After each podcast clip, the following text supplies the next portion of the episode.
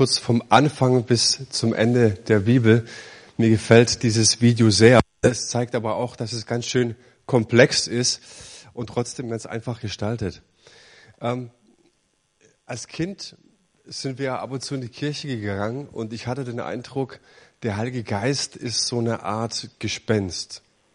Weiß nicht, was, was ihr so Assoziationen mitbringt bei dem Thema, wer der Heilige Geist ist. Ich habe mal eine Beschreibung gehört, da hieß es, der Heilige Geist ist sowas wie so ein gasförmiges Wirbeltier. Ja, also irgendwas, was irgendwo schwebt, ähm, vielleicht wie eine Wolke und so weiter. Aber die Frage ist, wer ist jetzt dieser Heilige Geist? Ja. Ähm, wir haben das vorhin schon kurz gesehen, ganz schön. Der Heilige Geist, der ist in den ersten Worten der Bibel beschrieben. Es heißt, es herrschte vor der Schöpfung totales Chaos, ein Tohu Bawohu auf der Erde und der Heilige Geist, der schwebte darüber. Und ich finde das sehr, sehr interessant, weil es keine Zeitangaben gibt. Ja, der Heilige Geist, der schwebte über dem Chaos und du weißt nicht wie lange. Vielleicht eine Million Jahre, vielleicht zwei Millionen, vielleicht drei Millionen Jahre. Und dann siehst du, und Gott spricht. So.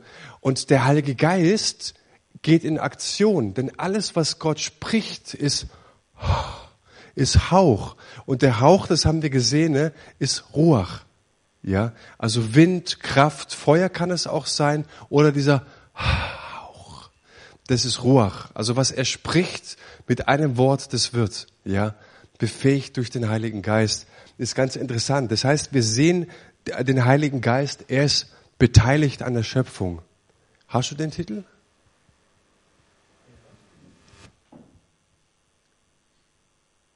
Genau. Jetzt eins weiter. Wir haben auch gesehen, im Alten Testament zu besonderen Zeiten ne, und zu besonderen Aufgaben für bestimmte Personen kommt der Heilige Geist und befähigt Menschen. Ja, also beispielsweise ähm, Männer, die die Stiftshütte gebaut haben, ne, die wurden befähigt mit dem Heiligen Geist. Ich gehe von aus, dass es Handwerker waren, ne?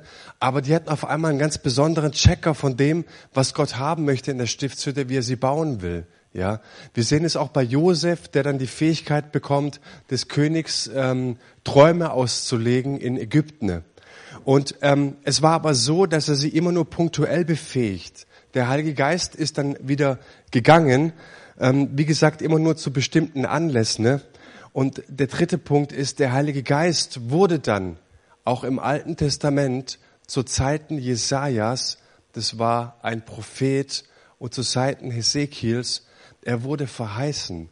Und der Vater, also Gott Vater, sprach dann durch diese Propheten ne, und sprach durch die Propheten und sagte, ich verspreche euch, der Heilige Geist wird kommen, bleibend auf euch und in eure Herzen.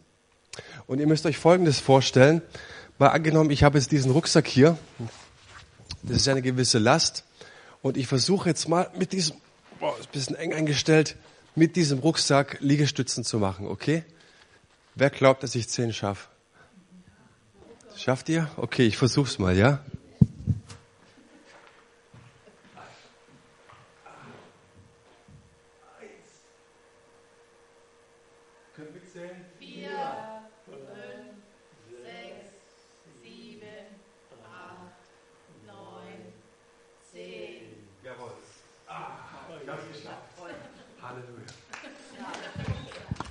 Hey, ist gut.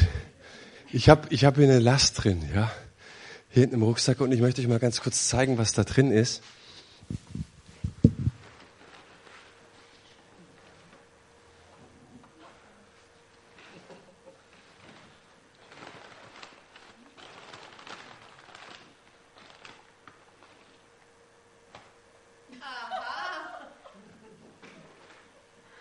Also ich habe den Rucksack aufgepackt und ich habe einen Red Bull rausgeholt. Und da sind mehrere Red Bulls drin. Wer möchte eins? Gerne. Wer will noch eins? Energy Drink. Willst du noch eins nehmen? Jawohl, warte.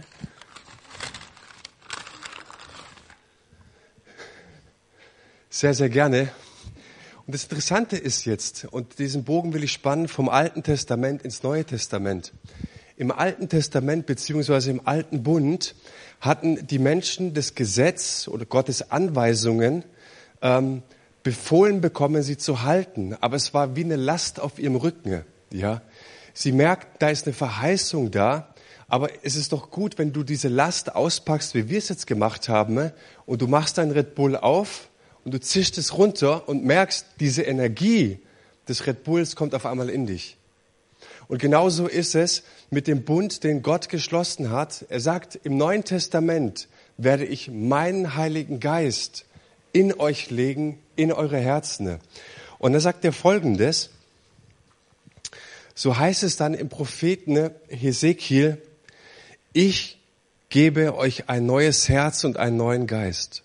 Ich nehme das versteinernde Herz aus eurer Brust und schenke euch ein Herz, das lebt. Ich erfülle euch mit meinem Geist und mache aus euch Menschen, die nach meinen Ordnungen leben, die auf meine Gebote achten und sie befolgen. Das heißt, hier passiert etwas. Das ist das Versprechen des Vaters, von dem ich gesprochen habe. Er sagt, ihr habt über Jahrhunderte mein Gesetz kennengelernt, aber ihr habt verstanden, ihr könnt es nicht halten. Es war eine Last wie der Rucksack hier drauf, ihr konntet es nicht erfüllen.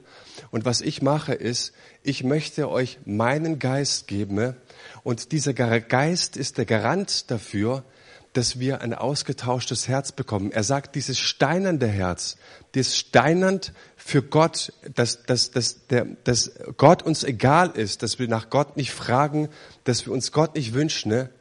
Dass er tauscht dieses steinernde Herz aus gegen ein fleischerndes Herz, ein Herz, das schlägt für Gott, für seine Absichten, für seinen Willen. Das ist sein Plan, den er hat. Und der Heilige Geist ist der Garant dafür, dass eben diese Energie, es hört sich ein bisschen esoterisch an, aber dass diese Energie in uns lebt und in uns kommt und in uns auch Veränderung schafft. Das heißt, es geht nicht nur um ein Frommsein, um ein Gesetze halten beim Christsein, sondern es geht darum, dass dieser Heilige Geist in uns kommt und in uns bleibt und jeden Tag in uns Veränderung schafft. So viel mal dazu. Dieser Heilige Geist, der verändert uns von innen heraus. Es gab eine Frau, vielleicht kennt ihr sie, Jackie Pullinger. Schon mal gehört von ihr? Die Frau, die war in äh, Japan unterwegs und lebte 30 Jahre lang in den schlimmsten Slums in, in Hongkong. Und sie arbeitete mit Prostituierten, mit Drogenabhängigen, Heroinsüchtigen, mit Bandenmitgliedern und sie hat richtig heftig was erlebt in dieser Zeit, ja. Und sie hielt mal einen Vortrag, das ist glaube ich in New York gewesen, atemberaubend. Da sagte sie, Gott will uns doch eigentlich weiche Herzen und harte Füße geben. Aber das Problem ist für viele von uns, und da sprach er von den Christen, ne, dass wir harte Herzen und weiche Füße haben. Kleine Kritik. So Gott möchte uns ein weiches Herz geben. Und warum sagte sie das? Sie sagte, wisst ihr, ich habe mein ganzes Leben gegeben und ich habe mich aufgeopfert, weil ich Gottes Liebe verstanden habe. Ich habe erkannt und verstanden, wie sehr Gott diese Welt liebt.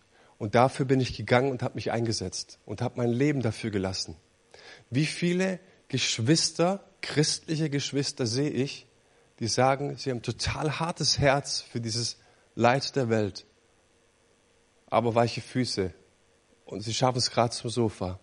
Und das fand ich mega, mega interessant, dass diese Jackie Pullinger das sehr, sehr treffend auf den Punkt gebracht hat. Wir sprechen heute Abend über die Dreieinigkeit Gottes. Und da kommen wir jetzt drauf. Ähm, ein paar Vorbemerkungen dazu. Es gibt einen Professor aus Ludwigsburg und dieser Professor, der geht immer wieder für einen Austausch, einen religiösen Dialog, reist er ähm, nach Kairo. Da gibt es eine große äh, Islamschule und dort sucht er den Dialog und er wurde mal eingeladen vor ein paar Jahren, um über die Dreieinigkeit zu lehren. Und er machte sich Gedanken, wie kann ich jetzt diesen Muslimen, die einen Haufen Fragen an mich haben, wie kann ich da Brücken bauen, beziehungsweise ein paar Vorbehalte abbauen, ja. Und er stellt sich da vor hunderte von Menschen und sagt Folgendes. Es ist schön und ich danke euch, dass ihr mich eingeladen habt zu diesem Vortrag. Ihr wollt was über die Dreieinigkeit hören. Ich muss euch was sagen. 95 Prozent aller Christen können nicht erklären, was die Dreieinigkeit ist.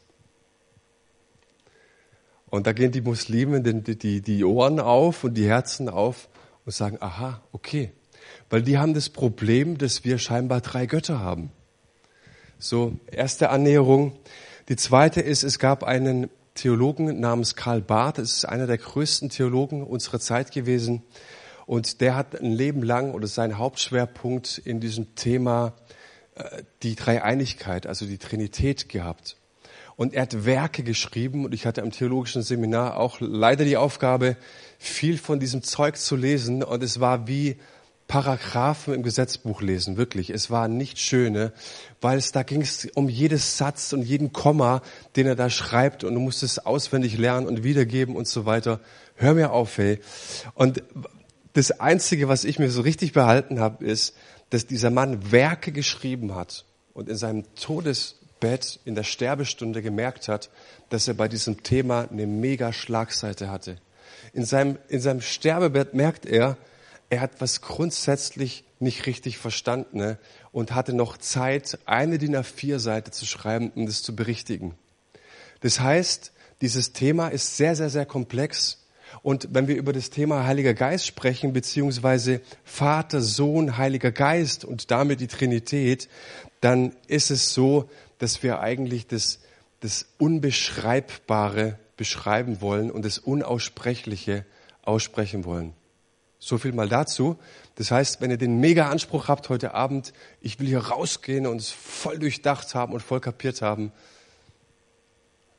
vielleicht klappt's. Ähm, jo, ich hoffe, ihr kommt auf jeden Fall mal ein Stück weiter.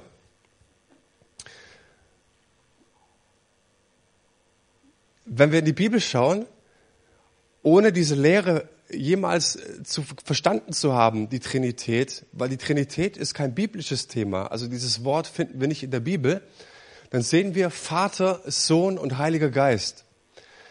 Und du siehst die in unterschiedlichen Rollen, in unterschiedlichen Aufgaben, in unterschiedlichen Geschichten ne? und denkst dir, das kann doch nicht sein, dass es ein Gott ist. Das ist schwierig. Also ähm, wie kann es sein, dass diese Personen doch alle eins sind? Also eine Person selbst. Und ich möchte mich mal der Sache annähern. Drei Personen und doch eins. Der Begriff Person, weiß nicht, ob ihr das schon mal gehört habt, wo er kommt. Der kommt ursprünglich aus dem Lateinischen ne? und er heißt eigentlich, also Personare gleich, ich rufe laut. Und daraus wurde dann später Persona und es heißt ursprünglich eine Maske. Und es kommt vom Schauspiel. Das heißt, man kannte früher in der Antike auch das Schauspiel. Schauspieler haben verschiedene Masken getragen und haben ihre Stimme verändert und haben unterschiedliche Rollen angenommen. Ja? Und daher kommt dieses, dieser Begriff Persone. Das heißt, ein und derselbe Schauspieler verändert eigentlich nur die Stimme, zieht eine andere Maske auf. Ja, und das hat eben dieser Trinitätsgedanke oder die Lehre der Trinität hat dieses Wort oder diese Gedankengänge aufgefasst, um etwas zu beschreiben, was wie gesagt fast unbeschreiblich ist. Also ein Mensch erschien in verschiedenen Seinsweisen mit der Maske, ähm, und da er mit verschiedenen Stimmen sprach, und das nannte man Personae, ursprünglich im Lateinischen. So, und jetzt gibt es ein Verherrlichungsdreieck, das uns das auch ein bisschen erklären möchte. Das sehen wir hier an dem Flipchart. Wir sehen drei Personen. Wir sehen den Vater, wir haben den Sohn und wir haben den Heiligen Geist. In der Mitte habe ich euch aufgeschrieben, Gott. Das heißt, und es erklärt es sehr ganz gut hier, Gott, jetzt fehlen hier Worte, Gott ist Vater. Gott ist Sohn und Gott ist auch der Heilige Geist. Jetzt ist es aber so, dass der Vater, jetzt müssen wir hier hinschreiben, ist nicht der Sohn. Der Sohn ist nicht der Heilige Geist. Der Heilige Geist ist nicht der Vater. Könnt ihr es ein bisschen nachvollziehen? Dieses, um, um das zu verstehen, ne? wir haben eine Person, es ist Gott und der hat drei unterschiedliche Seinsweisen. Und was auch interessant ist bei diesem Personenbegriff, wenn wir über die Person nachdenken, dann hat es immer eine zentrale Mitte. Also ich als Person, ich empfinde mich immer auch gleichzeitig als eine zentrale Mitte, der denkt, der fühlt, der grimmig sein kann, der nachdenklich sein kann. Aber dieser Personenbegriff, wie ich ihn gerade eben erklärt habe, im, ähm, im ursprünglichen ähm, Zustand, hat ja diesen Maskenbegriff. Das heißt, er wechselt. Okay? Das heißt, ähm, Vater, Sohn und Heiliger Geist, die offenbaren sich unterschiedlich oder sind wie unterschiedliche Masken, die dieser eine Gott benutzt. Ja, ich habe mir das so folgendermaßen vorgestellt. Ich, der, der Manuel, ich habe verschiedene Rollen. Ich, hab, ich bin Pastor, ich bin Vater, ich bin Ehemann. Ja, ich werde, ich, ich spiele mit meinen Kindern und mache mit ihnen Quatsch und mache und Blödsinn und so weiter. Das werde ich jetzt hier am Alpha-Abend oder am Sonntagmorgen in der Predigt nicht so tun. Ja, ist irgendwie klar. Wenn ich mit meiner Frau einen Eheabend habe und ich will romantisch werden, dann werde ich mit ihr am besten auch nicht so reden, wie ich mit euch gerade rede, während einem Vortrag, weil da wird nichts gehen. Versteht ihr? So, das heißt, ich bin ja kein Schauspieler deswegen, aber ich bin eine Person und ich habe unterschiedliche Aufgabenfelder beziehungsweise unterschiedliche Rollen, die ich ausfüllen muss. Und genauso ist es auch bei Gott. Er ist diese eine Person, die sich auf unterschiedliche Art und Weise immer wieder auf der, in der Bibel auch offenbart, uns offenbart. Ist es schwer zu denken? Es ist mega schwer zu denken. Weil jedes Mal, wenn du, wenn du dir den Vater anschaust und wenn du was er getan hat, wenn du den Sohn anschaust, was er getan hat, wenn du über den Heiligen Geist nachdenkst, ist es so unglaublich schwer zu verstehen, dass es dann doch eine Person ist. Ja. Und wie gesagt, es ist nur ein Modell. Und wenn wir dieses Modell aus der Theologie nicht verstanden haben, ist gar nicht so schlimm, weil die Bibel nicht einen Hauptschwerpunkt darauf legt, dass wir das verstanden haben, weil dieses Modell eben nicht in der Bibel steht, sondern einfach ein Versuch des Menschen ist, etwas zu erklären, was, wie gesagt, schlecht und fast unmöglich ist zu erklären. Am Ende, was mich fasziniert, wenn, wenn wir Bibel lesen, das fällt mir besonders auf im Johannesevangelium, mit welcher Liebe und mit welchem Einklang Vater, Sohn und Heiliger Geist miteinander zu Werke gehen. Und ich stelle fest, dass es da ein, eine absolute Harmonie zwischen denen gibt. Und die, die Theologie sagt zu diesem Rundtanz Perichorese, dass ihr es mal gehört habt. Und es ist der Rundtanz zwischen Vater, Sohn und Heiliger Geist in einer absoluten Harmonie miteinander. Und das merkst du, wie, wie ähm, der Vater, wir haben das gerade in dem Video gesehen, der Vater, der gießt, oder der, der, als Jesus sich hat taufen lassen, kommt der Heilige Geist in Form der Taube auf ihn herab, ja. Und, und dann heißt es, dies ist mein geliebter Sohn, an ihm habe ich Wohlgefallen gefunden. Das heißt, du siehst alle drei Personen in Aktion, ne? aber dieser eine, Jesus, ist jetzt dieser Nutznießer. Ja, er steht jetzt im Rampenlicht. Wir sehen es in der Schöpfung, habe ich vorhin erklärt. Der Heilige Geist ist der, der über dem, dem Wasser brütet. Und wer ist, ist äh, ähm, Hauptakteur? Der Vater. Der Vater in der Schöpfung. Er spricht und es wird. Da steht nicht, wie der Heilige Geist es explizit ausgeführt hat, sondern es heißt einfach nur, der Vater spricht und es ward. Es ist geworden. Es werde Licht und es ward Licht. Ja, wir sehen es dann auch, wenn er, wenn Jesus später im Johannesevangelium predigt. Ja, Vater, diese Menschen, die Jünger, die hast du mir gegeben. Ja, so, ähm, ich habe sie bewahrt. Immer dieses, dieses gegenseitige Verherrlichen, dieses gegenseitige, hey, nee, nee, nee, komm, nimm du lieber, nimm du lieber das Rampenlicht. Ich stelle mich nicht ins Rampenlicht. Und es geht andauernd so, komm, du hast jetzt die Ehre. Komm, geh du bitte nach vorne. Du sollst den Applaus bekommen. Es ist etwas, wo ich merke, wenn es so ist, dass Vater, Sohn und Heiliger Geist eine Person ist, dann ist diese Person in sich völlig klar. Ich weiß nicht, wie es in euch ist, wie es in euch ausschaut, ob es da vielleicht Widersprüche gibt, ob es da vielleicht manchmal innere Kämpfe gibt, ob es da manchmal Zweifel gibt. Aber ich sehe, dass Vater, Sohn und Heiliger Geist in einer, einer absoluten Harmonie und mit diesem Rundtanz ähm, miteinander umgehen und, und tanzen. Und wenn das Gottes innerstes Wesen ist, dieser Rundtanz, dann sehen wir, Gott ist in sich völlig schlüssig, er ist nicht widersprüchlich, sondern es ist klar, dass dieser Gott kein Problem hat und nicht zum Psychologen gehen muss, auch nicht zum Seelsorger, auch keinen Zuspruch braucht. Und es fasziniert mich und ich lade euch da ein, wenn ihr mal die Bibel schnappen solltet, achtet mal darauf, wenn ihr das lest, so, dass die sich immer untereinander ehren und wertschätzen und lieb haben.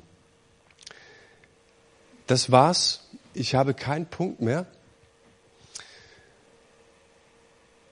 So viel dazu. Wer ist der Heilige Geist? Und lasst euch gesagt sein, das ist wirklich nur ein, ein, ein Ankratzen eines ganz, ganz tiefen Themas. Ja, jetzt ist meine Frage, Habt ihr noch irgendwelche Fragen? Interessiert euch noch was zu diesem Thema?